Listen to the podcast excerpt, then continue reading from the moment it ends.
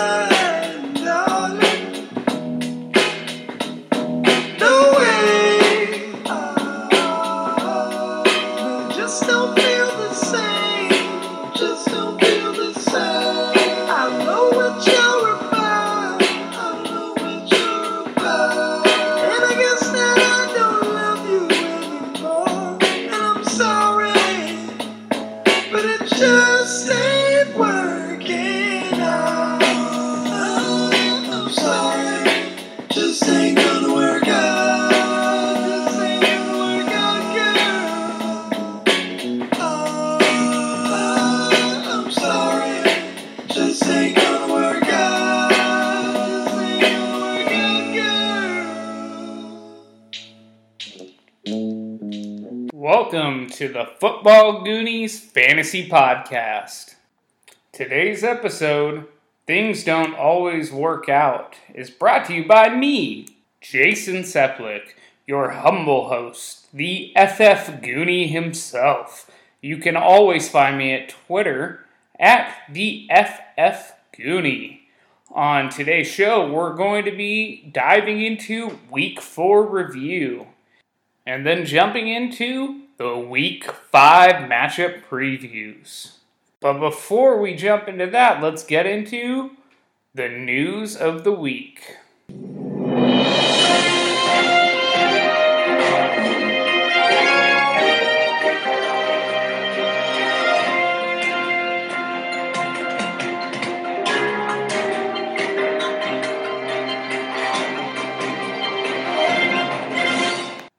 First up in injury news, we got Tyler Eifert, tight end of the Bengals, suffered a major broken ankle injury. Now, if you saw this, this was gruesome, thus ending possibly his NFL career and life as he knows it. Uh, it was pretty brutal, sending some owners into a scramble on what to do at tight end. Other injury news includes my star wide receiver, T.Y. Hilton, exiting the Sunday game against the Texans with a lower body injury. This sounds like it's going to cost him Thursday night on the shortened week, leaving some owners to scramble and figure out how to replace him last minute, especially with the bye week starting. At the running back position, Leonard Fournette exited with another hamstring issue, re aggravating that injury. Uh, adding some added value to TJ Yeldon this week and moving forward, it sounds like this is going to be a continued nagging injury for him, leaving you to question whether he's actually usable as a fantasy asset. Speaking of usable fantasy assets, after a strong performance, Giovani Bernard is not practicing this week while it looks like Joe Mixon is in line to return. Speaking of returns from a extended period, Devonta Freeman is looking likely to start re resume the season as the Falcons lead running back coming after a 3-week absence. A pair of Green Bay wide receivers, Randall Cobb still looks like he's going to be out. Geronimo Allison is battling for his life against the concussion protocol. Will he make it? No one knows, but not likely as he did not practice today. Leaving uh, Scantling as the primary secondary option. Primary secondary. That sounded weird in Green Bay, but also look for Jamona Moore to try to squeeze his way in from the slot. This is going to be an interesting one to keep an eye on as Allison is a big upside play if he can make it. Speaking of players that could make it, Will Fuller expects to play, thus hurting Keke Coutee's value this week. So if you spent big on him and you're hoping for a miracle, maybe not. Although the uh, matchup is looking actually pretty good from the slot, so I expect them to actually do decent either way. Over in Washington, the Adrian Peterson scare has stopped. Although he had the bye week, he started the week with a no, did not practice, but he has now resumed practicing and expected to start against New Orleans' beatable run defense. Uh, speaking of did not practice, a late scary one is Alex Collins. This one is going to be interesting as he's already struggling to hold on to the job as long as well as the ball in Baltimore and leaving it wide open for Javorius Allen to get 15 yards rushing on 15 carries, maybe controlling the majority of work in Baltimore. Speaking of struggling with the starting job, Dalvin Cook is still not practicing, dealing with that hamstring. Uh, I'm not feeling real great about him as he will probably try to play instead of resting, which is what he should be doing. And at the most important position in the league, Zuerlein is still injured, but the release of the Sam Ficken kicker for the Rams and signing of Cairo Santos creates a new fantasy stud. Let's see if he can cash in or miss at least one kick like pretty much every other kicker this year. And finally, Greg Olsen is officially limited on Thursday. It sounds like he's eyeing a return this week or next, but you know what? I don't care. Greg Olsen's foot is trouble. Please avoid at your own risk. Sorry, play at your own risk. Avoid at all cost. Um, it sounds like he's right, and we all know that we can trust players when they say they're right. Uh, until he gets that secondary surgery, it's a hands off for me with Greg Olsen, but you're welcome to try. In league news, we had a couple of trades this week. The first one over in the Dynasty League involves, no surprise here, Clay, at now called I'm Getting a Chub, and Team Gravlin. Uh, let's see. Clay sent over Adam Thielen, Tyler Lockett, and Chris Carson. In return, received Dalvin Cook, Latavius Murray, and T.Y. Hilton.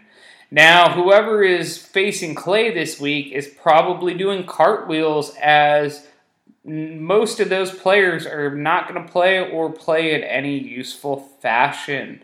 Um, it's starting to get a little ridiculous with the trading and the name changing. This is a dynasty league, sir. You need to change your name. Never. Although, I guess since you probably won't ever win the trophy, uh, that won't really be a problem. So, as far as this one is looking, I'm going to lean to the side of Clay actually winning long term, but in the short term, give me that Adam Thielen Tyler Lockett combo with a little sprinkle of Chris Carson when he's healthy. Hype. And the second trade in our Collusion Dynasty League, uh, which actually occurred before, was Team old players now. I guess that used to be Team Bye Week. And the Frenchies trading Joe Flacco for Tevin Coleman. This one seems like super collusion as Coleman used to be the old player's player to begin with. And secured a running back uh, upgrade for a piece of garbage intern, i.e., Joe Flacco. And with that, this has been the Week in News.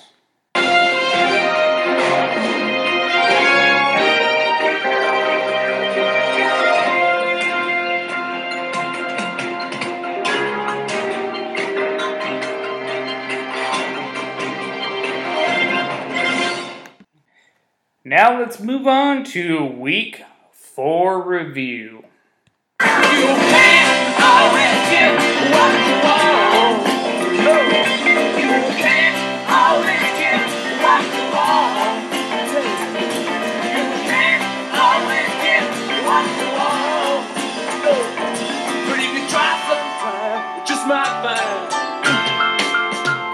You get a loss like me.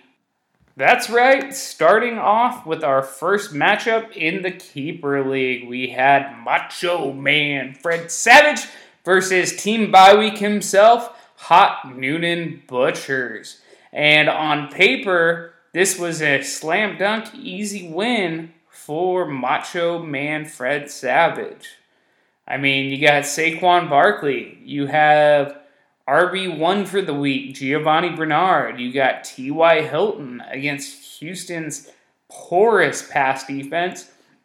Marvin Jones against Dallas. You got Jarvis Landry against Oakland. The only knock on the team really was the Ravens against Pittsburgh. And Ryan Fitzpatrick was going to struggle a little against Chicago, but ultimately throw for 400 yards. Well, guess what? Most of that happened and it didn't matter. The biggest letdown was Ryan Fitzpatrick only netting me three points before halftime and getting yanked. It's insane that this is what happened here.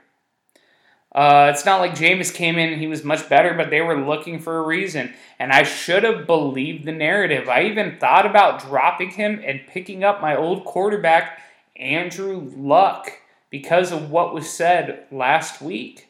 But I just ignored it and I was like, it's going to be fine. You're a favorite.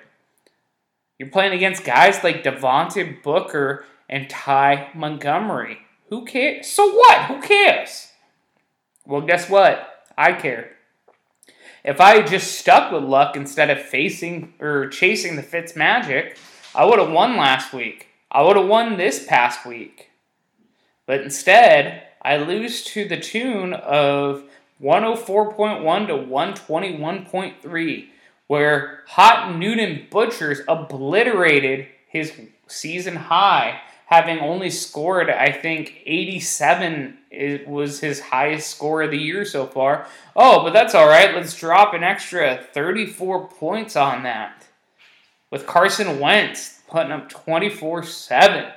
DeAndre Hopkins benefiting from bullshit overtime and Will Fuller's injury. Because I don't think he has that kind of game. Oh, and then how could we forget number one tight end Jared Cook, who you will learn is the bane of my existence. I said I needed to get two wins while my guys were out. Just didn't happen. But that's all right. I still got one win, and my team's now better for it, other than the fact that T.Y. Hilton is now injured, and my receiving corps has become thinner. It's just one of the one of those things. It happens. Got to shake it off and try again next time.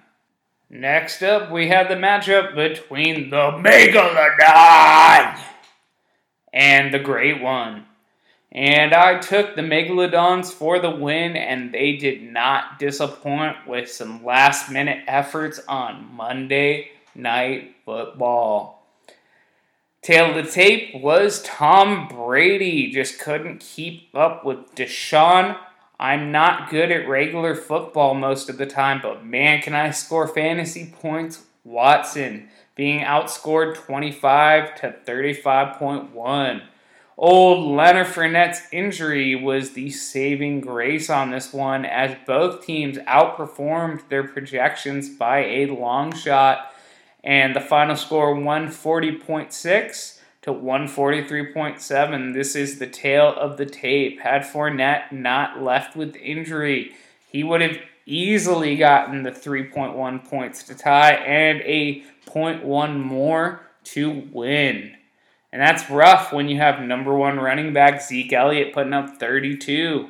Robert Woods getting it done on Monday night with 18 6. And Travis Kelce doing Travis Kelce things. And then, of course, stud wide receiver Jordy Nelson. My goodness. Now this was uh, two different teams by a long shot. You had the uh, the consistent strong producers across the board, other than one injury player, versus the boom or bust nature. as Kareem Hunt came through finally with a big game against Denver at 25. But Lamar Miller against that weak Indy defense disappointed at 4.9. Julio came in big at 21.8.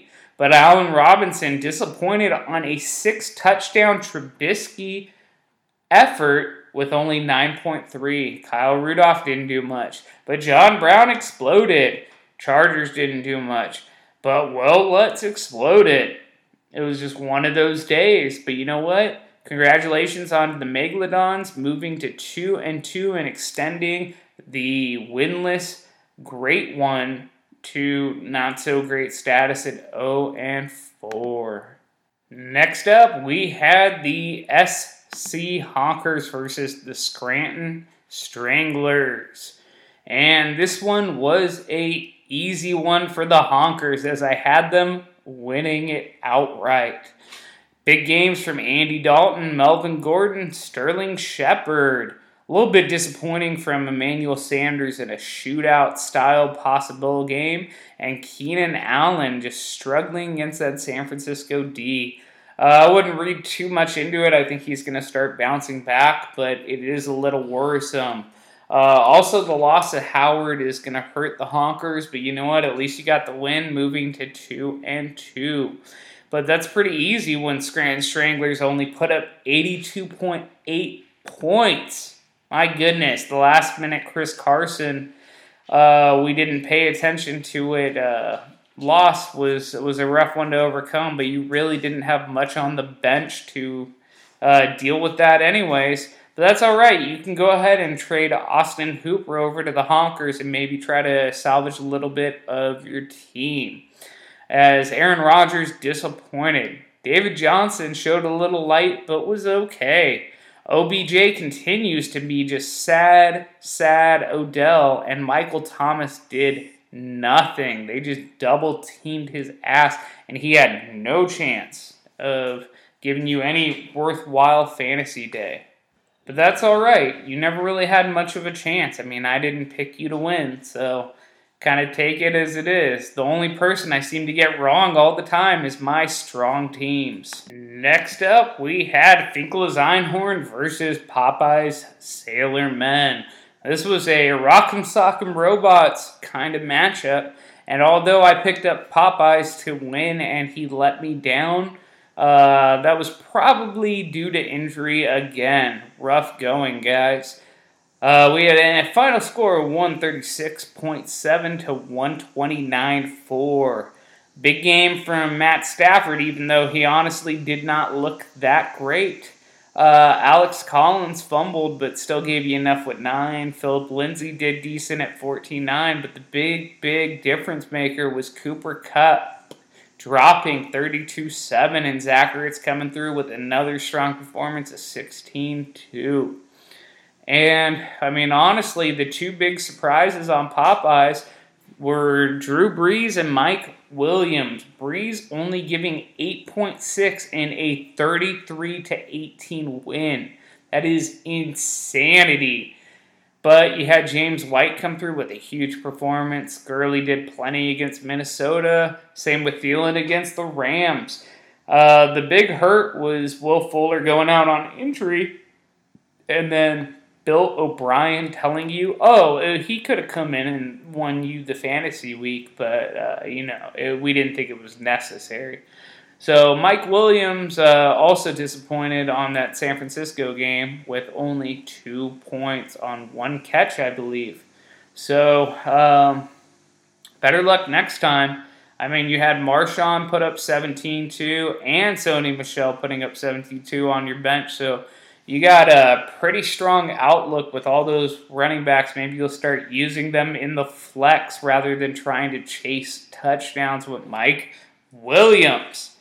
Uh, honestly, I probably would have played Marshawn Lynch. That would have been the safer move. I thought you had a uh, good advantage with your team, but it happens. That's all right. You still put up a very strong 129 4 in your loss and you're still at a winning record at 3 1 and 0, so it's not all lost. Don't hurt yourself. Next up, we had the matchup between Turn Your Head and Coughlin and the used to be Cinderella story of Carpe Victoria, who was handed their first loss to me, or by me to them, last week, and the beating continues as I took Coughlin with an easy win and easily win they did. At a final score of 156.6 to 105.4, this was brutal. Brutal. Kirk Cousins dropping nearly 40 points. Well, you think that's good? His running back, Alvin Kamara, scored even more. And this was all on the back of a two point Dalvin Cook game. A defense that only put up four points and a kicker that only put up six. This was just skill position mastery. Corey Davis did more than anyone could have hoped for with 26 6. Stefon Diggs did, had an okay to good game with 17 8. And although Eifert got hurt, he got you that 11.8 points. And Adams in a easy win still got it done with double digits. The big disappointments, like my dynasty team, you own Kenyan Drake, and you should probably take him out and back and shoot him. Between that and Big Ben not doing great at home against Baltimore, Ekeler was one of your stronger performances after touching the ball three times, maybe. I mean, come on. The only bright spots were Golden Tate found the end zone twice and Alshon came back with a force. And although you left 23.8 points on the bench with Hines, no one really expected you to play him. And it's fine because it wouldn't have mattered. You still would have gotten beaten down savagely. That's okay. There's always next week. So sorry for your loss. Condolences, condolences. And the final matchup was Brown and some scrubs versus Un Jour and France. Now, old Axel continues to disappoint as I took him to win, but he lost at a score of 111.2 to 90.6. And Brown and those scrubs got carried on the back of Matt Ryan's monster 35 point performance. Dion Lewis did enough. You lost to a team that started Tavon Austin, if that tells you anything, and Nelson Agholor. Outside of Lewis being okay and Antonio Brown and Tyreek Hill being good, this was brutal. Brutal that you lost to them. You got Patrick Mahomes. Jordan Howard, what happened? Disappointed and disappeared. And although I've been calling for him to just not be a fit for Chicago, this is crazy that it happened like this. And I don't expect it to carry on. I think he'll be business as usual next week. But until then, oof. And Carlos Hyde, man, if only he just got three carries instead of whatever he pulled the, what was it? The 22 carries. He could have had two touchdowns and 20 some odd more yards, but he didn't. And although he got double digits along with AJ Green, the rest of your team kind of disappointed. Gronk continues to be no show. James Conner continues to prove why Le'Veon Bell needs to come back. And you had pretty much nothing on your bench. So, congratulations for proving that maybe you shouldn't have won last year and it was just all dumb luck. But that's okay, because we're going to move on to the Dynasty League. And in the Dynasty League, Old Frenchie himself took it to the Americans. In the first matchup, we had the Frenchies versus the Americans. And the winning score of 113.4 over a measly 89.6. Now, this is super sad that Axel won, considering he had a running back in single digits. No, he had two running backs in single digits. He had a tight end with zero points. and a flex spot and wide receiver two in single digits, and a defense in single digits. In fact, he had less double digit scores than the Americans. But it didn't matter because Marcus Mariota is some kind of stranger wizard that has gained powers from necromon- or necromancer hand of his and got 30.4 points. And world's greatest quarterback Joe Flacco also got 22.2 points after that collusion trade for the win. And D and Nuke went just nuclear after that Fuller injury for the tune of 27-9. And that is rough because you got perennial stud that's never been a not QB1 on the opposite end of Russell Wilson putting up a meager 9 points and fantasy darling from last last week Josh Allen in place of Blake Bortles for some reason, only putting up 1.9 points. And although that would not have gotten you the win, you would have been so much closer.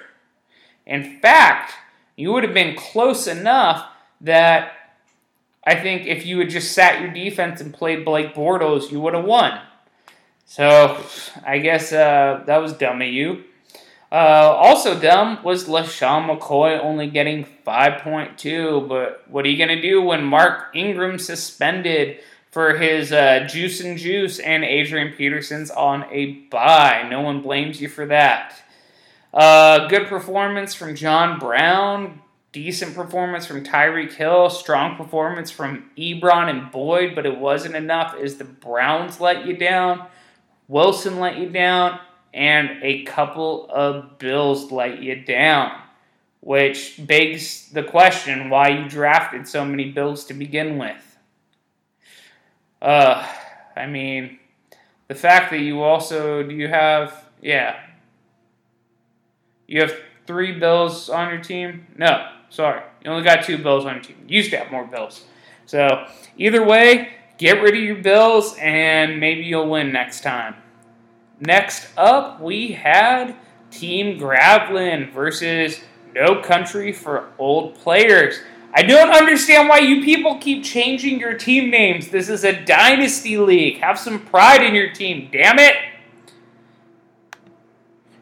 Anyways, Team Gravelin easily dispensed with the old player country at a score of 151.8 to 104 as all but two positions with a replacement tight end and defense, scoring double digits. In fact, massive double digits for Team Gravelin.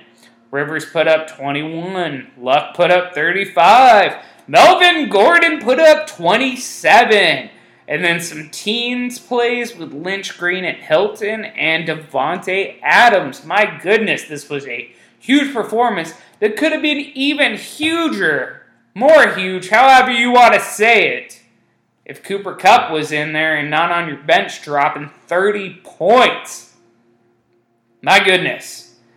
But finally, the uh, inefficiencies of the quarterback position reared its ugly head for no country for old players. As even though he super stud himself, Patty Jack Mahomes got 22.9 points. Ryan Fitzmagic was Ryan Fitztragic, only putting up the three points.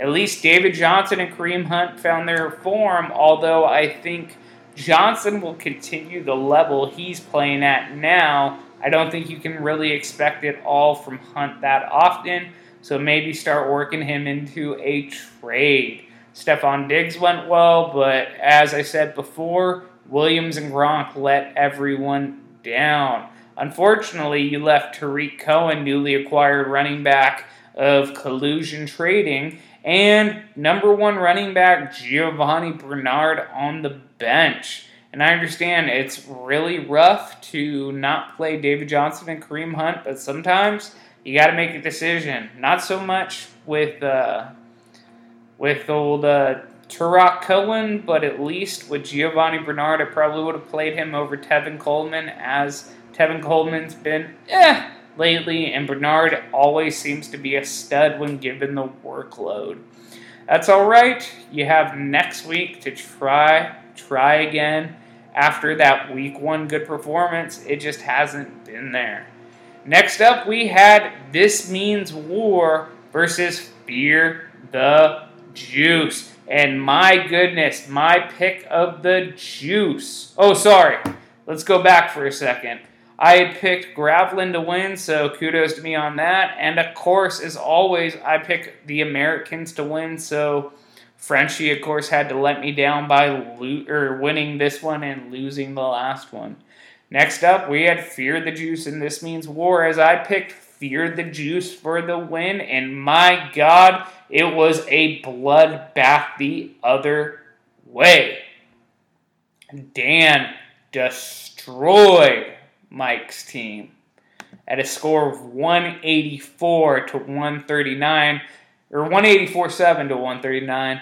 That might be the biggest score of the year up to date. And the saddest part is that was with 15 points from Aaron Rodgers and 9.3 from Allen Robinson, but that didn't matter because those were the only two disappointments. Derek Carr dropped 31 points. Gurley Gurley. Zeke was the best this week. Sterling Shepard was amazing. Kelce did Kelce things, and Hyde was great, and the Packers were the best defense on the week. How could you ask for anything more? You can't, and you won't get it again. I'm sorry, sir. On the other end, Andy Dalton, Alvin Kamara, Sony Michel, Antonio Brown, Will Fuller, even though he got hurt, great plays. Everyone else kind of disappointed, leaving you to wonder why you drafted old man Demaryius Thomas. And Drew Brees just really let you down. In fact, a lot of your team leaves you to wonder why did I go so old? Why didn't I value some youth? I have players like Greg Olsen, Larry Fitzgerald, Demaryius Thomas, Drew Brees, Case Keenum. Oh my God, Tyler Eifert, Ty Montgomery, Tyro. Ugh, my goodness, I am going to throw up from the age on this team. Brian would smack you in the face and tell you, get younger. That's all right. You had this savage beating to teach you your lesson. Next up, we had Johnson for some TDs versus now named I'm getting a Chubb, but at the time, I've got a Thielen. Woohoo, now I traded him. And this matchup didn't disappoint. At a score of 148.2 to 145, my pick of Jones and first TDs took it down. My goodness, this was a blood bath. And the only reason that Clay had a chance was he decided to play Mitch Trubisky. I mean, you can't really blame him. I mean, who else is he going to play? Josh Rosen, Jameis Winston on a coming off a suspension where he wasn't even the starter. So he was forced into greatness, and greatness Mitch delivered for the first and probably last time ever. So breaking it down, the quarterbacks, man, this was a bloodbath. Matt Ryan with 29, Tom Brady with 19. Stafford with 20, and Mitch with 43 big ones. My goodness. And then this came down to Leonard Fournette injury, but it didn't prevent a win. It helped a win because his only four points were enough. Thank God he got hurt when he did and not earlier. And another single digit points from another running back. But that's okay because you got Julio Jones and Golden Tate and Zach Ertz, and that is all you need with those guys and Matt Ryan. And that's up against studs like Mitch Trubisky, Adam Thielen. But unfortunately, Lamar Miller let you down. Benjamin Watson let you down big time as he could have had a couple more catches easily And OBJ let you down with 10.5. This was a rough one, Clay.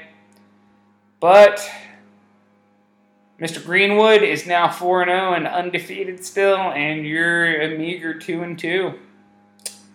And that's rough.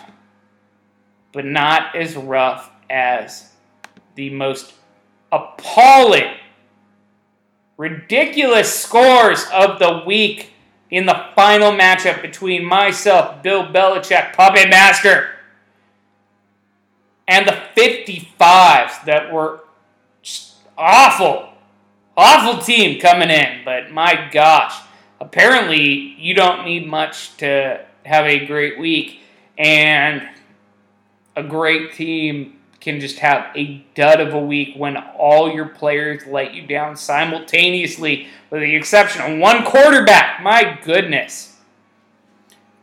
The worst part is, I left 18.4 points at the quarterback position on the bench over Ryan Tannehill's zero. That would have been 18 more points. Pumping me up to what? 97. I sat Amari Cooper because everyone sits Amari Cooper, and then Amari Cooper goes off. And I would have put up another 14 points over Marvin Jones. Why I double dipped the Detroit Lions is beyond me. Because when I do that, of course, Golden Tate's going to be the only useful one for the first time ever, which was another difference of 14 points. Alshon finally came back, but that didn't matter. I had no chance. I had single digits from Kenyan Drake, James Conner, number one receiver Michael Thomas, a pair of line studs, the Vance Dance himself, and Texans D against Indy. I went up against a negative nine point defense, and I still got destroyed by a team that scored almost double the amount of points I did. 70 more points than me. My goodness. This is awful. But that's what you get when you play against one of the greatest quarterbacks ever Vikings quarterback, Kirk Cousins, Carson Wentz. Kerryon Johnson only needs like seven touches. He'll get double digits. Forget my running backs. They're not allowed to get seven touches. Kenyan Drake, three, that's enough for you. One catch, two. Okay, so four touches. That's all we need to give you. Because we know Frank Gore is just the best. Philip Lindsay, another guy, doesn't get many touches. Brandin Cooks perennially lets you down, but not ever yet. I mean, my goodness, George Kittle, 21 5. Corey Davis in a tough matchup, 26 6. This is egregious. It's insane. And Brian's going to be like, oh, you can't doubt me? I'm the best team ever. You're not. You just had an amazing week against a team that happened to have the worst week ever. But I will rebound. I'm only one game down from you, and I'm only one game down from most people. It'll be okay. It'll be all right. I have faith. I have faith even though I was wronged. And thus concludes Week 4 review. Next up, we have the Week 5 preview.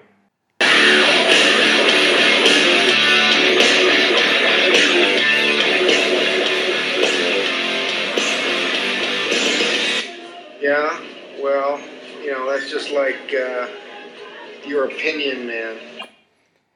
The week five preview, we're going to start off with the Keeper League. First up, we have the Megalodons versus the SC Honkers. At quarterback, we got Deshaun Watson versus Cam Newton. This is actually a pretty close, even one. Dallas's defense has actually been playing better, and I think Cam services enough with the run game that I'd probably lean safer going with Cam Newton, but I'm going to call this one a wash on the quarterbacks. At running backs, it's Kareem Hunt and Javorius Allen versus Melvin Gordon and Tevin Coleman. I'm sorry if you heard me laugh, but the fact that Lamar Miller scorned you so much that Javorius Allen is in your lineup tickles me pink. Uh, I don't know if I could play him. I understand that the matchup at Cleveland is actually a pretty decent one for him. Uh, but I think I'd rather die on the hill of trying Royce Freeman or uh, on Johnson in a little bit tougher matchups.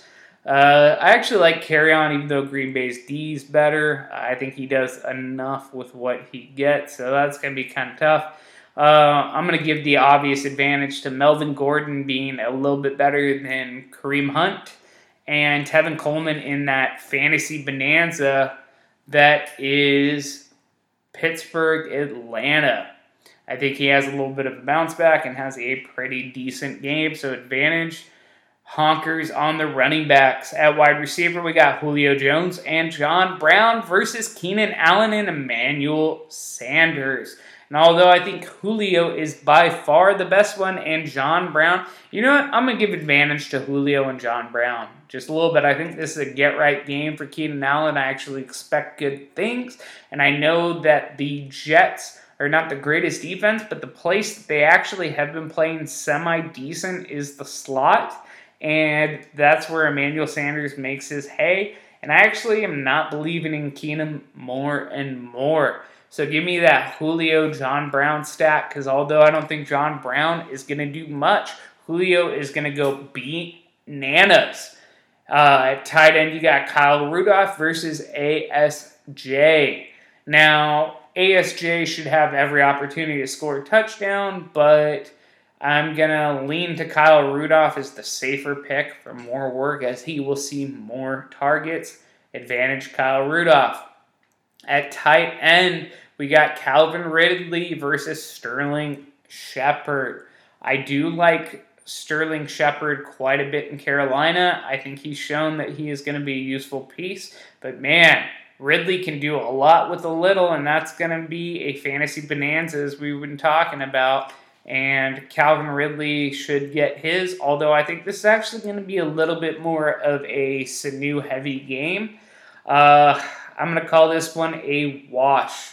Although I like Calvin Ridley's talent, I think Shepard's a little more likely to see a larger portion of the work, and I think he's a little more crucial with larger target share uh, to the offense, whereas Calvin Ridley can really disappear and they will be just fine against that not great pass defense from Pittsburgh.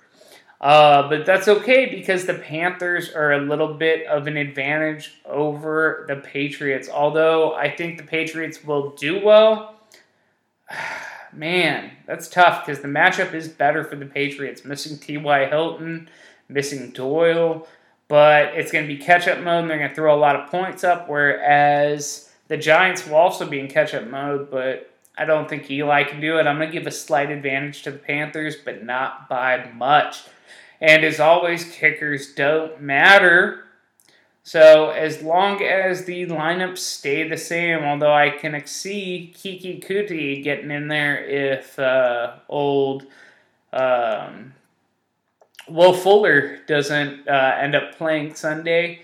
I could see him getting in there at the flex maybe for Brian's team, but uh, looking it down in the battle of the Bryans, I'm going to go with the running backs and the safer quarterback for the win as I take SC Honkers to narrowly edge out the Megalodons. This would be one where I actually call it a push, but I'm going to give home field advantage to those running backs that just look a little more appetizing than the Megalodons. I mean, if he throws in Royce Freeman or Ronald, or uh, sorry, Kerryon Johnson, then that might actually swing me the other way. But as it sits now, let's go Honkers. Next up, we have the Great One versus Finkel is Einhorn. At the quarterback position, we got Tom Brady, TB12 himself, playing tonight versus Matty Snapback Stafford in Green Bay. Uh, this one, although Tom has not been playing great, he does have the advantage here, getting Edelman back and playing a awful defense where Stafford's actually playing a somewhat decent defense as long as Green Bay can keep uh, from the roughing the passer flags. Give me the advantage to Tom Brady on the short week. Now, this one's a little bit of a question mark as Joe Mixon is expected to play, but we're not sure. But at the running back position, we got Joe Mixon and Ezekiel Elliott versus Ajayi and Philip Lindsay. No questions. We're going to go Joe Mixon and Zeke how it sits.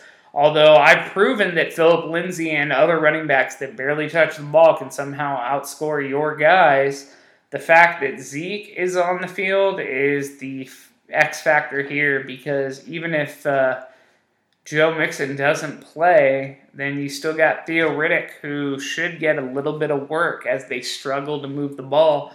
And enough, I'm going to take advantage Zeke side either way.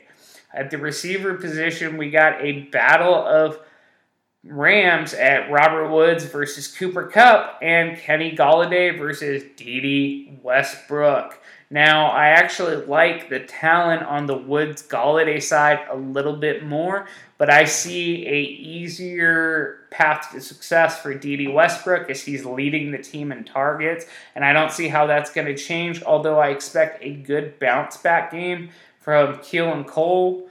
Um, I, I really don't see how that's going to change things. And honestly, without uh, Earl Thomas in the secondary, I think Cooper Kupp's more likely to get touchdowns than Robert Woods. So give me that Kupp Westbrook stack over the Golladay Woods one. At tight end, man, battle of the good tight ends and Zach Ertz versus Travis Kelce. Uh, I'm actually going to lead Ertz on a slight favorite as teams have shown a penchant to lining up tight ends and, and strong slot receivers against Anthony Barr, and he just can't keep up with these faster prospects in the, in the receiving game. So uh, I view Ertz getting leaned on a little more, whereas Jacksonville will probably work on slowing down Kelce and Hill the most.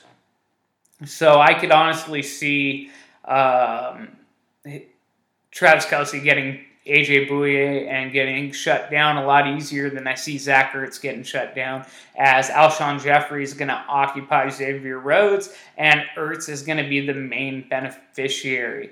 Uh, at the flex position, we got TJ Yeldon versus Jordy Nelson. And conventional wisdom will say TJ Yeldon is the clear cut winner but this just feels like a game that Jordy Nelson is going to just blow up again when he shouldn't. I think the Chargers are going to be a little more mindful of what he can do than teams have been ignoring him because I honestly watched his big, like, 180 yard game, and he was just beyond wide open for most of his catches. And I don't think the Chargers let that happen as much, and they'll probably play a little more man to man rather than zone.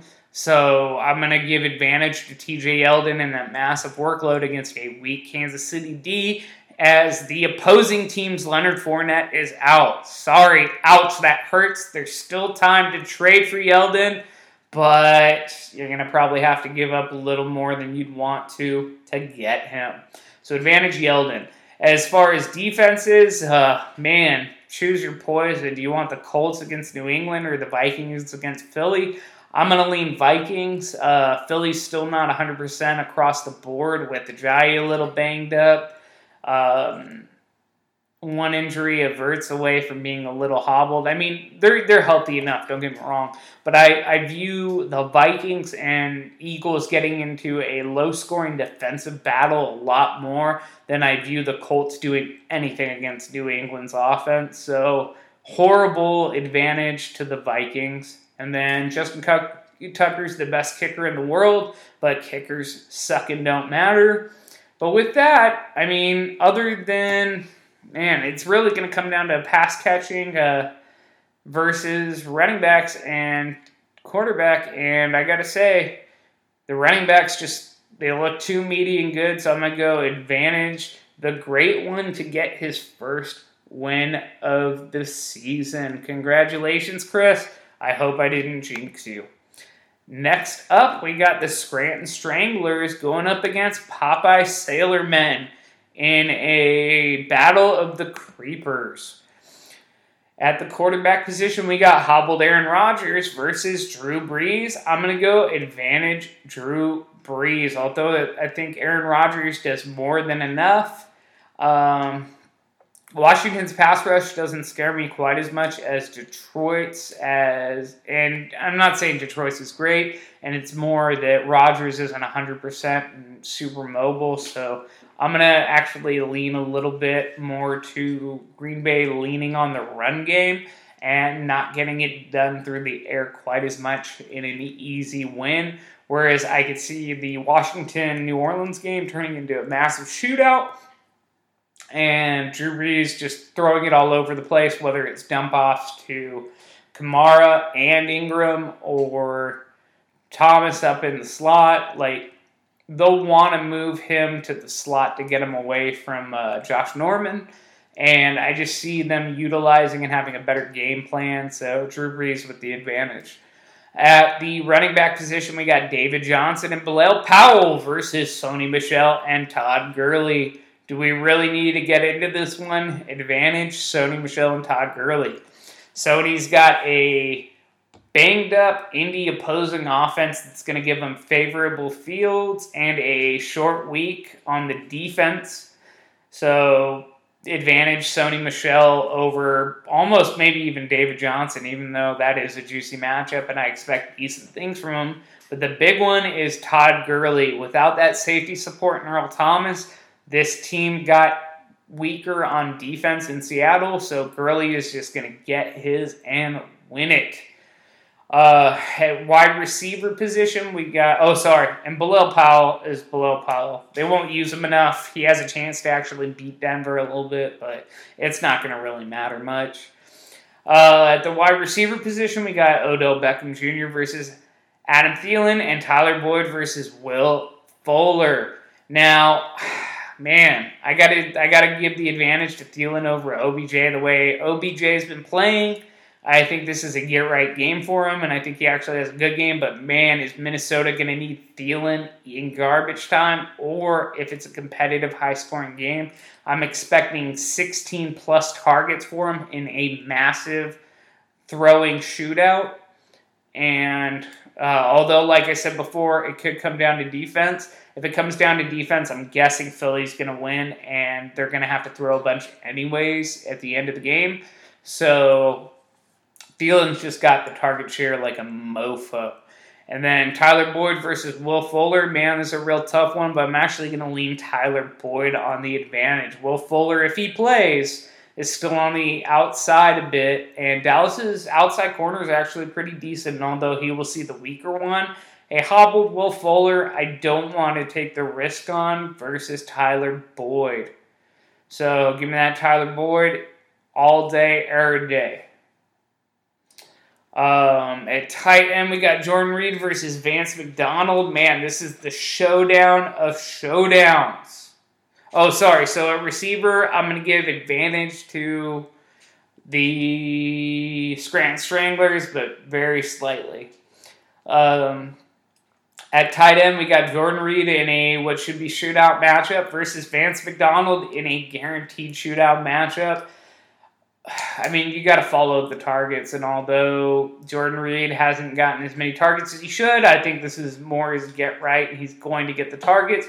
Whereas Vance McDonald is still ramping up. We don't actually know his intended usage on the team because he came back and it was low. Excuse me. And then his center, and then his uh, second game, the snap percentage went up, but we don't know his full intent. And although this is going to be a likely big game for him, I, I got to lean with Rule 86 on this.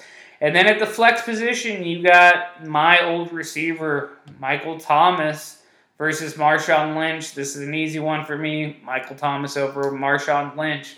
There's a chance Josh Gordon, Doug Baldwin, James White, they could all jump in there. He, even though he disappointed, Mike Williams could have a big game in Oakland. I mean, there is a lot of options here, and it's really it's really crazy to see all of them on the bench. But this team is looking pretty strong for uh, the Popeyes, and I think he's going to benefit quite a bit on uh, down the stretch with this strong depth. But as of right now, he just he doesn't get it out there. Um, just with the matchups and how everything is favoring. Uh, as far as DSTs, you got the Rams in Seattle versus Cardinals in Frisco. I think they're pretty even. I think the Rams are a better team than the Cardinals, but I think the Seahawks are slightly better offense than San Francisco. But they both should allow for points, but give me the slight advantage to the Rams because even though they let a lot of points go last week, they still ended up with five. So I don't view them as any way possibly giving you a negative. As always, kickers don't matter. Uh, other notable players that are left off on the bench, you got Geronimo Allison, Tyler Lockett. Not really going to play him over these guys, so it's going to come down once again to the running backs. Because although I think there is a tight end and flex advantage for sure, and a little bit of receiver advantage for Scranton Stranglers, Popeye Sailormen are no scrubs in those spots with Lynch, with McDonald, Thielen, and Fuller, and whoever else they decide to slide in. And they're going to win out with Mich- Michel and Gurley and Brees at the quarterback. So give me Popeye Sailormen for the win. Next up, we have Unger and France versus Carpe Victoria in the pompous bowl of the week. At the quarterback position, we got Patty Jack Mahomes facing his toughest opponent yet in Jacksonville versus Big Ben Roethlisberger in the shoot 'em up matchup against Atlanta. Give me advantage, Big Ben. Although last week Pat Mahomes showed that even though when he doesn't play that great, he still gets fantasy points. You got to take the touchdown potential of Big Ben as the big advantage right now. So Advantage Big Ben. At the running back position, we got Carlos Hyde and Mike Davis versus Chris Thompson and Nyheim Hines in the ugliest running back matchup of all time. Who thought we'd be talking about these guys? But dear God, we are. Uh, so with that, we got Hyde in a bad matchup against Baltimore, Davis in a bad matchup against the Rams, Chris Thompson in a matchup he will get utilized in, and same with Hines. Give me the advantage to Carpe Victoria again. No doubt, no question. Next up, we have at receiver AJ Green and Antonio Callaway versus Alshon Jeffery and Golden Tate. I think this is another game where Golden Tate gets some usage in the slot. Uh, I think Alshon will get his to an extent, although I think it's going to be a mediocre game. Whereas AJ Green is going to have a huge game, and Antonio Callaway, I just I don't see him staying in there. I could see either Fitz or Christian Kirk getting in there. Uh, I understand the uh, hopes that they're going to be in catch up, but you're just betting on a uh, on a big play and pretty much nothing else. so I will I will lean. I, you know, it's going to be a huge game still for AJ, but I don't know if he needs to do that much, especially with Mixon coming back. So give me advantage, Golden Tate, and Alshon. Uh, tight end, I got to go with Gronk. It's Gronk versus Njoku, and although Gronk's been super disappointing, this is a good get right game. And unless he is inactive for whatever reason tonight and uh, he can't play, um, I, I don't see how he doesn't outscore Njoku in this matchup. And then finally, we got James Conner versus Devin Funchess. And although I like Devin Funchess a lot in this matchup, and I do mean a lot, I have to go with the the probability that James Conner is going to see some more valuable touches and the highest over under of all time that continues to get higher. So give me an advantage, even though he's been crapping it up lately to James Conner. And then finally, it's going to be a battle of whose opponent sucks worse as the Broncos take on the Jets versus the Titans in Buffalo. oh, man. Uh, wash, but who knows? I think that one's a wash. And clearly, even though Gronk is magic, we got to give the win to Carpe Victoria to finally get his season right after opening so strong and getting to three and two. Sorry, Frenchie. Which also means Frenchie will probably win since uh, he can never just do what I tell him to do. And then next up, we got Brown and some Scrubs versus Hot Noonan Butchers. And of course, Brown and some or Hot Noonan Butchers is going to return to irrelevance, and Brown and some Scrubs is probably going to run a train on them. But let's take a look. We got Carson Wentz in Minnesota versus Matt Ryan in Pitt, at Pittsburgh. Give me Matt Ryan all day. Don't need to break it down. Devontae Booker and Ty Montgomery versus Christian McCaffrey and Dion Lewis. Need I say more? McCaffrey highly involved, whether it's in the run or pass game. Dion Lewis, the better back in Tennessee, and I think they're starting to really realize it, and they're going to start shifting more work his way. Advantage them over these third string pass catch only running backs of Devontae Booker and Ty Montgomery. Uh, saving grace though, you got DeAndre Hopkins and Juju Smith Schuster versus Antonio Brown and Tyreek Hill. So, although it hasn't been this way so far to the season, I'm going to call it a wash between Antonio and Juju and give the advantage to DeAndre Hopkins over Tyreek Hill. So, advantage Hot Noon and Butchers on the receivers. Although Dallas has some good corners, I don't see DeAndre Hopkins getting shut down nearly as bad as Tyreek Hill, although Tyreek has just as good a possibility as a high end big play. I I gotta go I gotta go with him. And then of course it's Jimmy Graham versus Jared Cook. So Jared Cook's gotta be the best tight end of all friggin' time. So I don't want to be wrong, and uh, so I'm just gonna say Jared Cook's the better tight end. And it comes down to Michael Crabtree versus Nelson Agholor. And I'm just sitting here going, like, how are you going to play Nelson Agholor? I'm guessing that this isn't set. Neither Adrian Peterson or Amari Cooper or Ryan Grant's going to be in there. And all of those are better plays than Crabtree.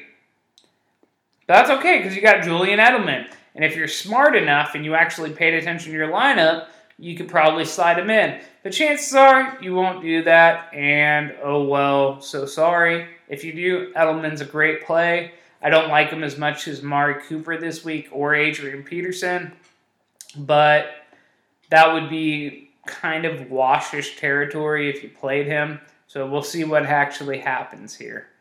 Uh, good luck to you on that. And then finally, it's the DSTs of Jacksonville versus Packers. in the trap game of the week for defenses, I think Jaguars are going to struggle but still do enough.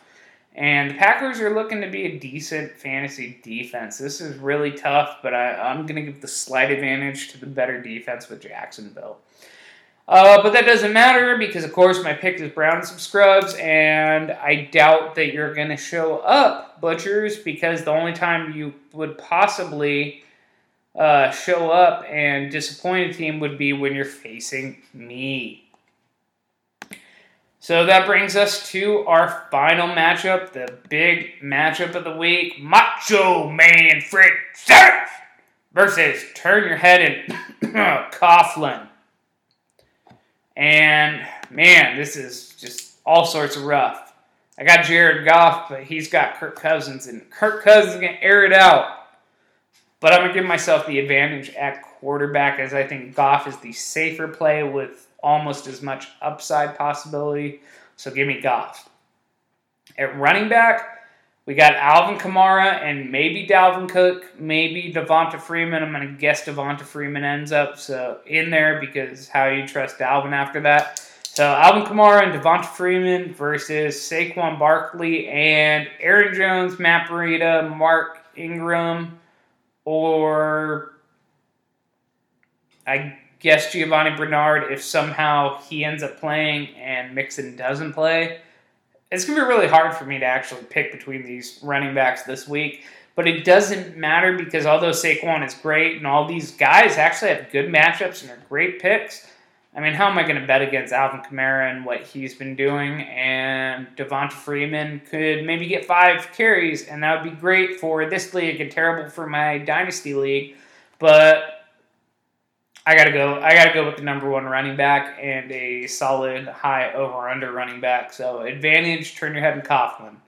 At receiver, we got Brandin Cooks and Stefon Diggs versus Mar- uh, Jarvis Landry and either Marvin Jones or Mohamed Sanu. Yes, that's what I said. I might play Sanu.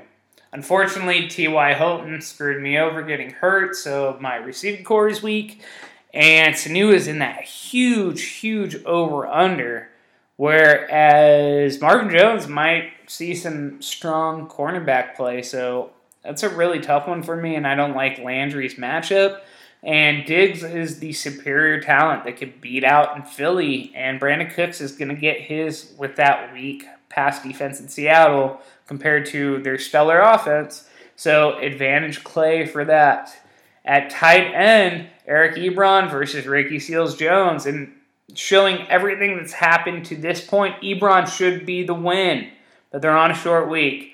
He's one of few weapons left, and New England's probably going to bracket to him.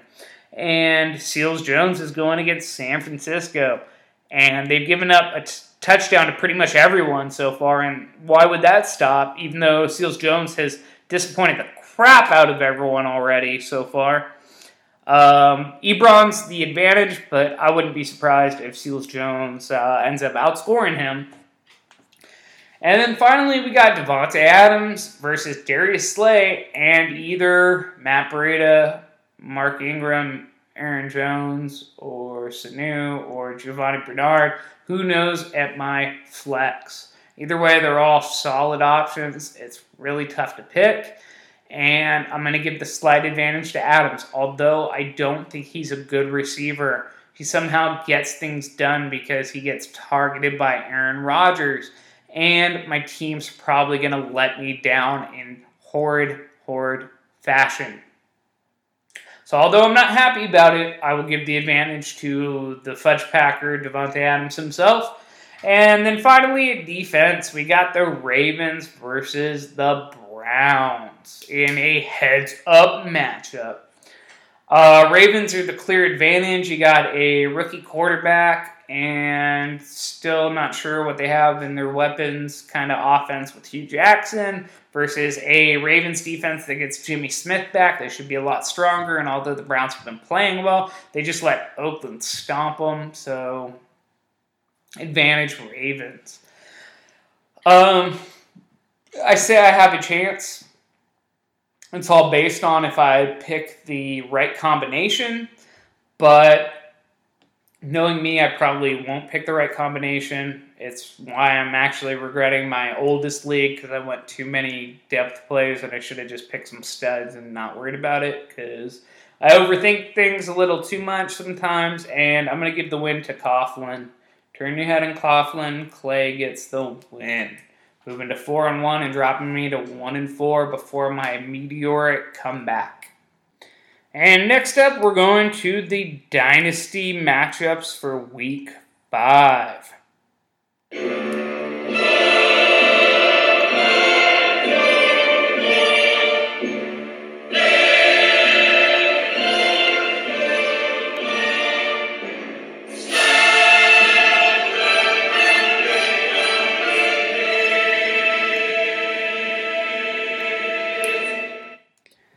First up, we have the Americans fearing the juice. We got Justin versus Mike.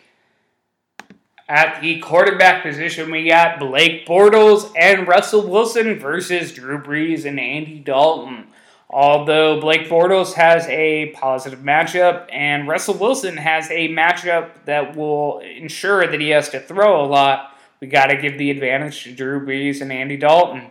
Dalton gets Miami, Brees gets Washington. This is just a safe chalk play, and although Blake Bortles and Russell Wilson can go bananas in scoring, advantage Brees. I think Bortles does plenty, but he doesn't need to do that much, and Yeldon will eat into his work a little too much, so there's the advantage. Next up, we have Saquon Barkley and Adrian Peterson versus Alvin Kamara and Sony Michel. Again, we got to go Alvin Kamara and Sony Michel. Uh, that's a powerful duo. And although I like Saquon, and I actually like Adrian because he's gotten some rest, and this will probably be his last useful week. Uh, the game's going to get out of hand for Washington. They're going to have to throw more and use Chris Thompson. And I don't see that happening for New England. So I think Sony gets his. I think Kamara is going to get his, even in a limited fashion, and advantage to them.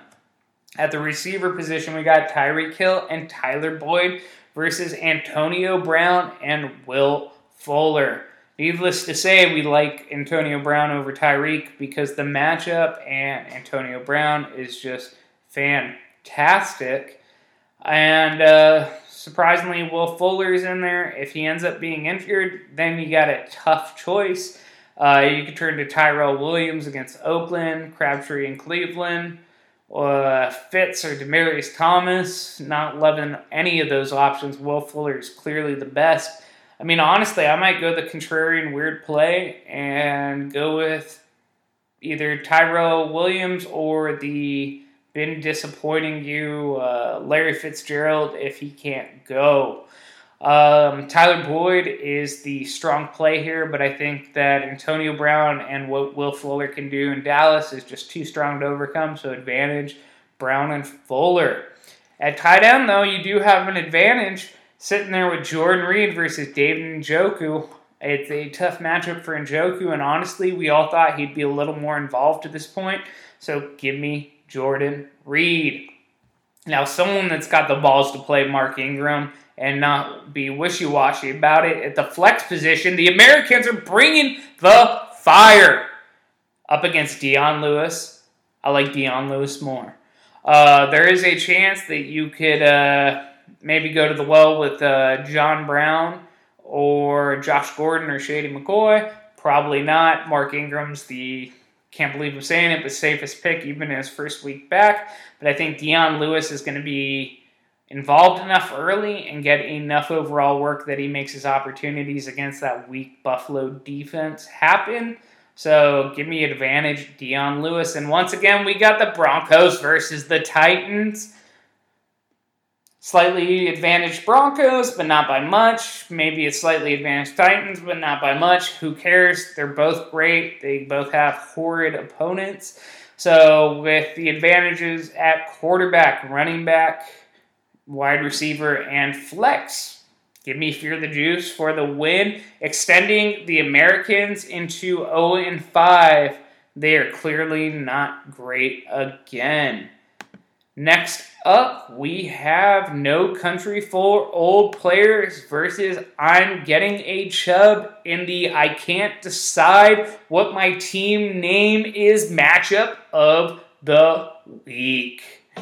At the quarterback position in these perennial trade partners, we have Patrick Mahomes and Sam Darnold versus Josh Rosen and Matty Snapback himself, Stafford as Mitch Trubisky and Jameis Winston, who both were probably on No Country's teams at some point, are on bye. I know for sure Jameis was. And I'm pretty sure Sam Darnold was on Chubb. It's so hard to keep these guys straight, honestly. Other than Patrick Mahomes, I don't think there's a single quarterback that was originally on these teams. But anyways, uh, as those are your only options, let's take a look. And I'm going to say, as much as I don't love Josh Rosen yet, and I think he needs time, I think Stafford and him are a little bit easier to swallow than Darnold and Mahomes against that Jacksonville defense. And although Patty Jack himself can throw a huge game up and save it and beat everyone else, I'm expecting the Stafford Rosen to win out. Advantage Chubb. At the running back position, we got ugh, Aaron Jones, which I like, but Lamar Miller ugh, versus David Johnson and Kareem Hunt. Uh, maybe he goes with three touch, two touchdown Nick Chubb. Or ugh, Latavius Murray if Dalvin Cook doesn't play. Either way, David Johnson, and Kareem Hunt are the advantage. Johnson's got a great matchup, and although I think Aaron Jones is a fantastic play right now, I hate Lamar Miller, and I think Kareem Hunt actually gets some passing down work from Patrick Mahomes running for his life. And I'm going to lean David Johnson and Kareem Hunt for the win on that. At receiver, we got Stefon Diggs and Mike Williams versus Julian Edelman and Odell Beckham Jr. Now, in place of Mike Williams, there is a chance that I guess Tavon Austin could get in there or uh, on the rise Curtis Samuel or Taywan Taylor, who actually wouldn't be a bad decision. But chances are that the receivers are going to be needed in Oakland, so that's a good play. Uh, like Diggs, like Mike Williams for a bounce back, but man, it's tough to go against OBJ and Julian Edelman his first game back. I think they want to make a statement in Indy. I want I want to think that Edelman's going to get hyper targeted, and even though he may only gain 70, 80 yards, but he'll do it on the back of 10 to 12 catches, that makes him a better, safer play. And I think OBJ, although they're both in kind of tough matches, I like I said before, I think this is a get right game for him, and he's a safer play. So advantage on uh, side there. That's okay because the advantage goes to Rob Gronkowski over Ian Thomas, as Ian Thomas has done nothing for Carolina up to this point. Although Gronk hasn't done much, I think he can finally get a little more honest coverage and get right in this game, especially against a horrid Indianapolis defense. So look for him to put up uh, tight end three or better numbers this week. At the flex position, you got Joe Mixon versus Jarvis Landry. And if Joe Mixon is healthy, I advantage Joe Mixon against that awful Miami defense over Jarvis and that Baltimore. Although Jarvis is a stud and they're going to have to lean on him a lot, I just don't see him doing enough compared to Joe Mixon. So, advantage flex. And finally, we got the Rams at Seattle versus no defense right now for Clay. Uh, we'll see if he decides to actually keep it that way or if he goes and picks it up. If he doesn't play defense, I'm going to give the advantage to No Country for old players. And if he does pick up defense, I'm still going to give the advantage to No Country for old players. Although his quarterbacks look awful and awful they look. His running backs, his receivers, his tight end, his flex are all fantastic. His defense is going to be a decent play. And I'm thinking that they'll make up for the deficiencies of Sam Darnold and they're going to end up with a slight win. So give me old country or no country for old. It's so hard to keep up with you guys. Can't you guys just like uh, go like team one and team two or something or Team 1 and Team A. That way, no one gets upset over your team name changes, and I can keep track of you. All right, well, moving on, we got Team Gravelin versus This Means War. At the quarterback position, we got Philip Rivers and Andrew Luck versus Aaron Rodgers and Alex Smith. Oh, man, this is actually kind of a Sophie's choice. These are both fantastic. Uh, I think Rivers is going to have to do quite a bit against Oakland, and I think Andrew Luck is going to have to do a lot against New England. And Alex Smith is going to have to do a lot against New Orleans.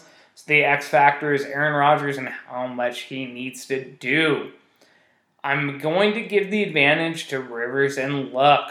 Luck showed that even at the end of the game, he doesn't need T.Y. Hilton to put up massive yardage and find people. And although I'm a little worried about his arm on a short week, not having had or not having as much rehab time as he's had previous weeks, um, give me the advantage. I mean, they're both good matchups, and Rodgers might not have to do much. And Alex Smith could actually end up having a tough matchup as New Orleans is starting to look like he bounces back a little bit or they bounce back a little bit. But that's okay because you have Todd Gurley and Ezekiel Elliott at the running back. And although Melvin Gordon and Marshawn Lynch are great, there's no way we're going against Gurley and Zeke versus the two. I think Melvin Gordon is a top five play. I think Marshawn Lynch is a top 14 play, but it doesn't matter because Gurley is a top three play and Zeke is a top six play. So give me that Gurley Zeke stack. Brought to you by Clay for the win. On the receiver side, we got AJ Green and Adam Thielen versus Doug Baldwin and Quincy Enunwa. Although I don't think AJ Green's going to have to put up much and Thielen's going to have to overproduce, I think AJ Green's still going to be efficient with his limited opportunities. And he's going to, they're totally going to outproduce Doug Baldwin, who I think finally has a decent game this year. And Quincy Enunwa, who is just going to get demolished. That whole team is going to get demolished. Advantage AJ Green and Thielen. At tight end, does anyone even know who Jeff Heuerman is? I mean, I know it's he's on Denver and he's supposedly a tight end, but does anyone know who he is? Come on, come on. That's all right, because you had no chance getting picked over Kelce, even though Kelce's got a horrible matchup. Uh, honestly, I would probably play Max Andrews over uh, what was his name? Heuerman. Sorry, I forgot it.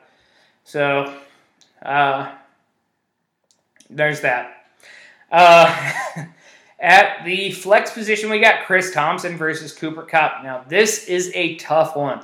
Although Cooper Kupp will see more opportunities, Chris Thompson is going to see some great opportunities, and this is a tough one to call. I'm going to actually call it a wash. I think Thompson's more important to the success of Washington this week, but Cooper Kupp is going to get his and just showed you last week how dominant he can be. So we're going to call it a even Stevens on the flex. And at the defense, it's the Niners versus the Eagles. Great defense against a good opponent or a bad defense against a bad opponent. Oh, this is tough. Give me give me the Eagles base no, give me the Niners to outsack somehow. I guys tough. Give me the Niners. Niners advantage, right? There. I said it. Done. Whatever. Goodbye. All right. So, although we have the advantages of Todd Gurley and Zeke and the tight end Kelce, God, is it tough to overlook that Melvin Gordon will do nearly as good as those guys, and Lynch will do plenty good, and those QBs and receivers. Oh my goodness. Give me Team Gravlin with the upset, and this will definitely be one of the highest scoring games of the week. And that'll take, uh, man, both these teams to three and two, thus making the league more evened out and competitive. At the worst matchup of the week, we have the 55s versus the franchises with the stinky injury team. At quarterback, we got Carson Wentz and Jared Goff versus Marcus Mariota and Collusion Flack. I mean Joe Flacco. Uh, it's an easy one, Goff and Wentz, even though Wentz has a tough match. Oh, you know what? This isn't easy. Wentz does have a tough matchup, but I think Minnesota gives up enough, and Goff, my goodness, Marcus Mariota might not have to do much, but Flacco will do enough. Oh, I'm to go with the chalk guys on Wentz and Goff, but it's not that far off as I thought when I first looked at it. Uh, I wouldn't be surprised if Mariota and Flacco actually outproduce Goff and Wentz, but I'm to go slide edge to Goff and Wentz. At the running back position, it's Kerryon Johnson and Philip Lindsay versus Royce Freeman and Matt Breida. Ugh, my goodness. This is guys we didn't expect to be fantasy relevant for the most part this early in the season or at all. Uh, give me advantage, Royce Freeman and Matt Breida, but not by a long shot. At the wide receiver position, we got Corey Davis and Brandin Cooks versus DeAndre Hopkins and Keenan Allen. This is a great matchup, the better receivers versus the better matchups. I'm going to go with the upset and say Corey Davis does it again, and Brandin Cooks continues to disappoint me, and they score more points than DeAndre Hopkins and Keenan Allen. Put it down on the books, and I feel awful for saying that, but put it down. And then at tight end, no one's betting against Jared or Jared Cook versus Jonnu Smith. Come on, come on, come on.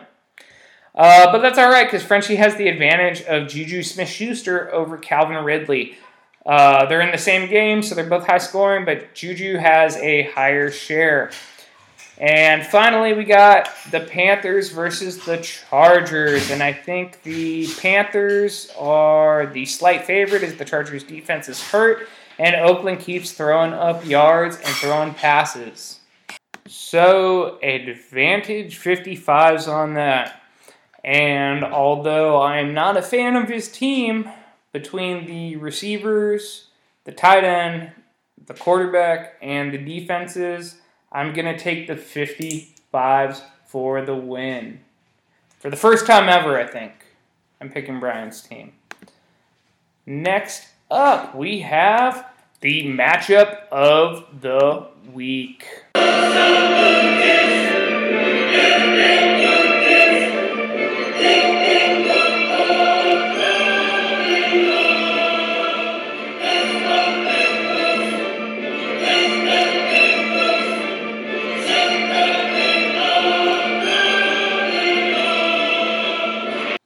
That's right. The undefeated Cinderella story of Jones and Foursome TDs versus the completely disrespected and mistreated one of the best teams in the league that just has not had been able to put it together or seen teams play out of their mind against them. Bill Belichick, puppet master. So coming in at the QB position, why would this week be any different? We got Deshaun Watson and either Dak Prescott or Ryan Tannehill, probably Dak Prescott, versus the powerhouse, highest total in the existence of football matchup of Matt Ryan and Ben Roethlisberger against me. This is insane, ridiculous. How could I possibly compete against that? There's no way Deshaun Watson and Dak Prescott are going to compete with Matt Ryan, Ben Roethlisberger, so let's just give them the win on that. At the running back, it's Christian McCaffrey and James Conner. Massive, massive upside. And they should be the win as James Conner has a great matchup, and so does Christian McCaffrey, as the Giants have been one of the worst run defenses in the league, especially against pass catching running backs. But then you look over at the, the scrubs that I have to face in James White and TJ Yeldon.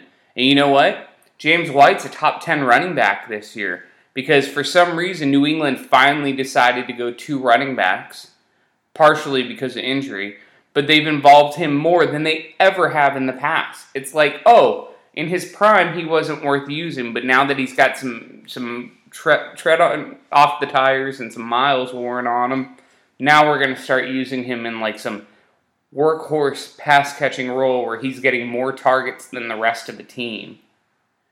And in an indie matchup, I expect him to be one of the better running backs this week out of this whole matchup. He's probably going to catch double digit balls. He's probably going to catch 90 yards and get a touchdown or two. Because why wouldn't he? He's playing against me. That's all right. I got James Conner, who has been disappointing ever since that week one, really. I know he's had one other good game, but I mean, that was on 17 rushing yards and just passing game's the only thing that saved him, which apparently is all a running back is nowadays.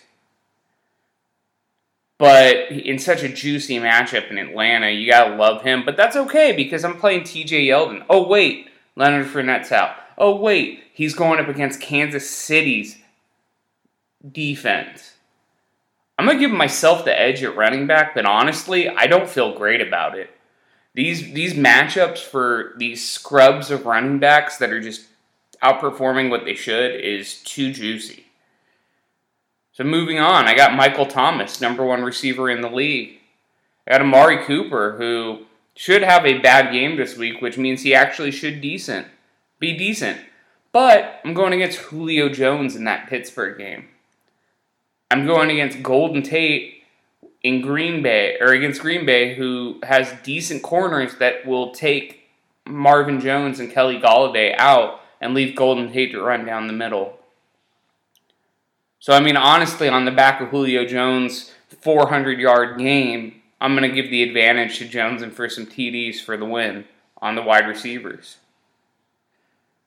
But that's okay. I do have some exposure to ATL game between Conner, my flex position, and my tight end, Vance McDonald, doing the Vance dance. And hopefully he does the Vance dance and I have a massive, massive day because I'm going up against Zach Ertz. And I don't care that it's in min- air against Minnesota. Anthony Barr has been getting just demolished in coverage. So unless they do something different, Zach Ertz is going to have a big game. So although I think Vance has a huge game, there's too many range of outcomes, whereas Ertz is the safe one, so advantage Zach Ertz. And finally, I get a win in the flex. That's actually a win I believe in with Devonta Freeman in Pittsburgh versus Ajayi in Minnesota. Now, I mean, I have some other plays I could put in here with the aforementioned Marvin Jones and Kenny Golladay, where if Golden Tate zigs, they could zag. I also have Bilal Powell, who I think will actually do enough in Denver on a catch basis to be all right. Can't trust Kenyan Drake though, so the only other option would be Alshon Jeffery, But man, he is going to see some Xavier Rhodes, and although he had a massive game last week, I I can't trust it. So Devonta Freeman is the play, especially with that high point total. And I just don't believe in Ajayi, and I don't believe in Ajayi's back in Minnesota. Um, Sanders could get thrown in here, but honestly, Sanders does have a touch, tough matchup out of the slot, and he's been kind of disappointing lately. I mean, he might zag and go Jordy Nelson or Randall Cobb if he's healthy. I mean, honestly, I look at it and I see why he would play Jay Ajayi. He has the most likely opportunity for a touchdown out of pretty much anyone here, as he will get goal line work as they do move the ball a little bit. And as long as he holds up healthy, which he says he's going to, he probably will get a touchdown against me, and I will be helpless to do anything. And then in the defense position, I have a little ray of hope. As of right now, I got the Texans slotted in because I can't really trust the Vikings in Philly against the Jaguars, which, oh my God, I'd pick the Jaguars every day, but they are playing Kansas City, and there's a sliver of hope that Pat Mahomes just picks apart this team. But with that said, I'm going to give advantage to the Texans and having to do just one job of stopping Zeke Elliott for the most part. So, and I don't feel good about it, but uh, I mean, obviously, with my only advantage really coming at the flex and the running back position. But like I said, the beautiful matchups at his scrub running backs, uh, and and that just stack of Matt Ryan and Ben Roethlisberger, I'm gonna have to give Jones in for some TDs to win, putting me to one and four in this improbable of seasons. Improbable seasons. So that wraps up the Week Five preview. And now we're to take a moment and head over to our good friend, the fantasy philosopher, for his hot young stud of the week.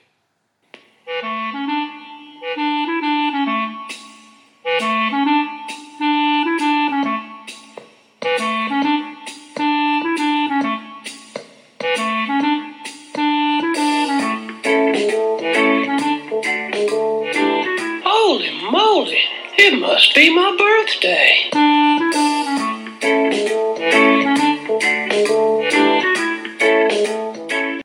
Hello, podcast world, and welcome to another installment of Fantasy Musings with me, Brian, the fantasy philosopher. As always, I would like to open today's musings by sharing some genius with you plebs. A great thinker and a great man once said, You're talking to the Rolex wearing, diamond ring wearing, kiss stealing, wheeling dealing, limousine riding, jet flying, son of a gun, and I'm having a hard time holding these gators down. Woo. Another person who's ho- having trouble holding these gators down is Week 5's fantasy breakout, Saquon Barkley, running back for the New York Giants. Eli Manning is no longer good at football. Watching Eli play football right now is like watching a limbless, starving child in Alabama chase a donut down a hill. It is really sad. You wish there was something you could, you could do to help, but you are primarily paralyzed by confusion trying to figure out what in the hell is even going on here. Thankfully, the New York Giants have Saquon Barkley, who is really good at football. I have watched hours of film on Mr. Barkley, and while he spends too much time on, like, the x axis, once he realizes there's, like, a y axis, he is super dangerous. Sup- uh, Saquon Barkley is a lock for at least 10 touches this week, and I would even go as far as to say I would start him over Kenyan Drake this week. And to be honest, you should probably start him over Ryan Tannehill in a super flex if you find yourself in that position. Traditionally, I close these adventures by thanking a very important player in my life, but I want to deviate slightly from that tradition and preemptively thank Matt Patricia, head coach for the Detroit Lions. Coach Gimli, why must you put Blunt in the game? Some people say that it's because you are a troglodyte jackass moron who doesn't know any better. Some people say that Blunt has embarrassing pictures of you that he is threatening to release. However, the most plausible explanation is that LeGarrette Blunt is a lotion you must put on the skin, or else Coach Belichick will give you the hose again. But you are a strong and decent man, Coach Gimli, and I thank you ahead of time for doing the right thing and giving the opponents your axe. Carry on Johnson. Fantasy Philosopher out.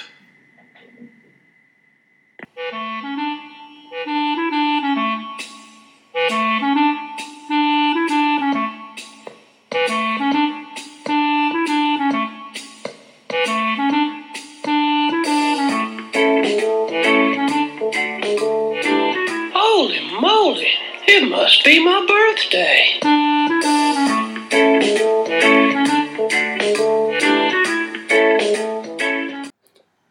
Well, that sounds like one hot young stud. Thanks again to the fantasy philosopher, and for y'all to uh, for dropping in and listening to me today. I uh, hope we had a little fun, and I hope that all your fantasy dreams don't come true, as mine do. This has been the FF Goonie, wishing you a happy Sunday, a happy week five, and remember, Goonies never say die.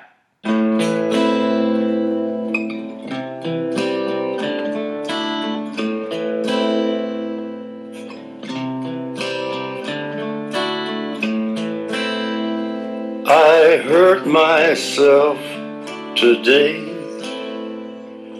to see if I still feel. I focus on the pain, the only thing that's real. The needle tears a hole, the old familiar sting. Try to kill it all away, but I remember everything. What have I become? My sweetest friend. Everyone I know goes away in the. And you could have it all.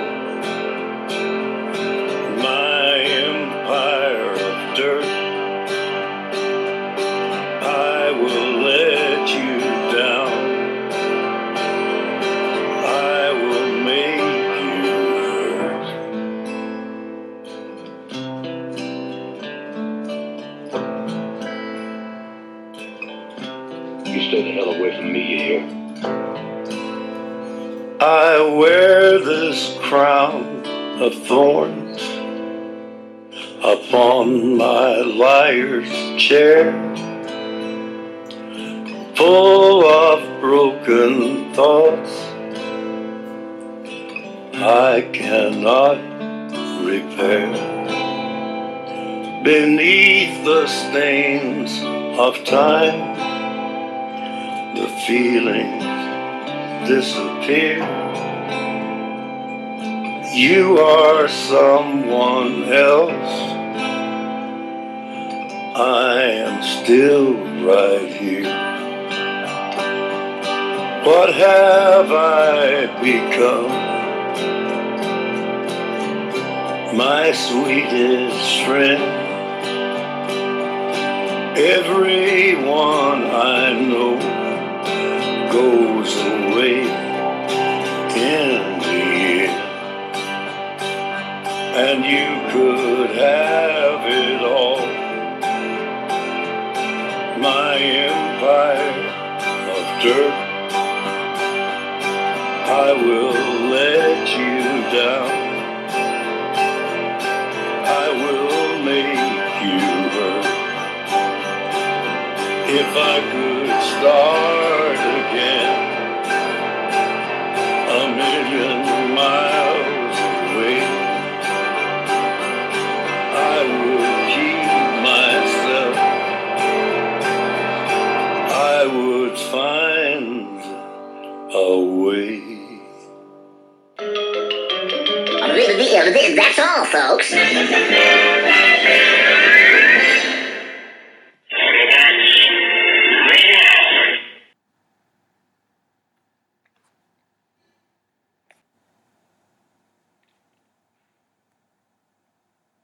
Hello, my name is Jason, and I am an Amari Cooper user. I used to be a pretty regular guy, fantasy guy. I had my ups, I had my downs, you know, the normal stuff. Uh, never really, never really tried the hard stuff. Kenny Britt, C.J. Spiller, Trent Richardson. I never fell into these repeat traps. I had my head on my shoulders. I had a good job, wife, kids. I'd win some championships. I'd make the playoffs most times. You know, I was just, I had a good fantasy life. And then one day, a friend came to me and he asked if I wanted to try some Amari. I don't know, this must have been three years ago. My friend told me how amazing taking some Cooper was. Told me how cheap it was, with all the rush that came with him. A thousand plus yards, 70 plus catches, a weekly starter. It all sounded too good to be true. And he was. The first time I got high scoring with Cooper was amazing. I didn't want it to end, but like all things, it came with a price. The lows started coming using Cooper. And every once in a while, those high scores came back, so I kept rolling the Cooper. But each high score came with three times the low scores. So I started trying to flex him like it was going to help. What a fool I was. My work started slipping. And finally I came to the realization, so I benched I benched Cooper, only to find out that he would just keep giving other players high scores. So then I just went back to me rolling Cooper in again. Just to be left passed out in the fantasy gutter. That's when it happened. Last year, my wife left with the kids.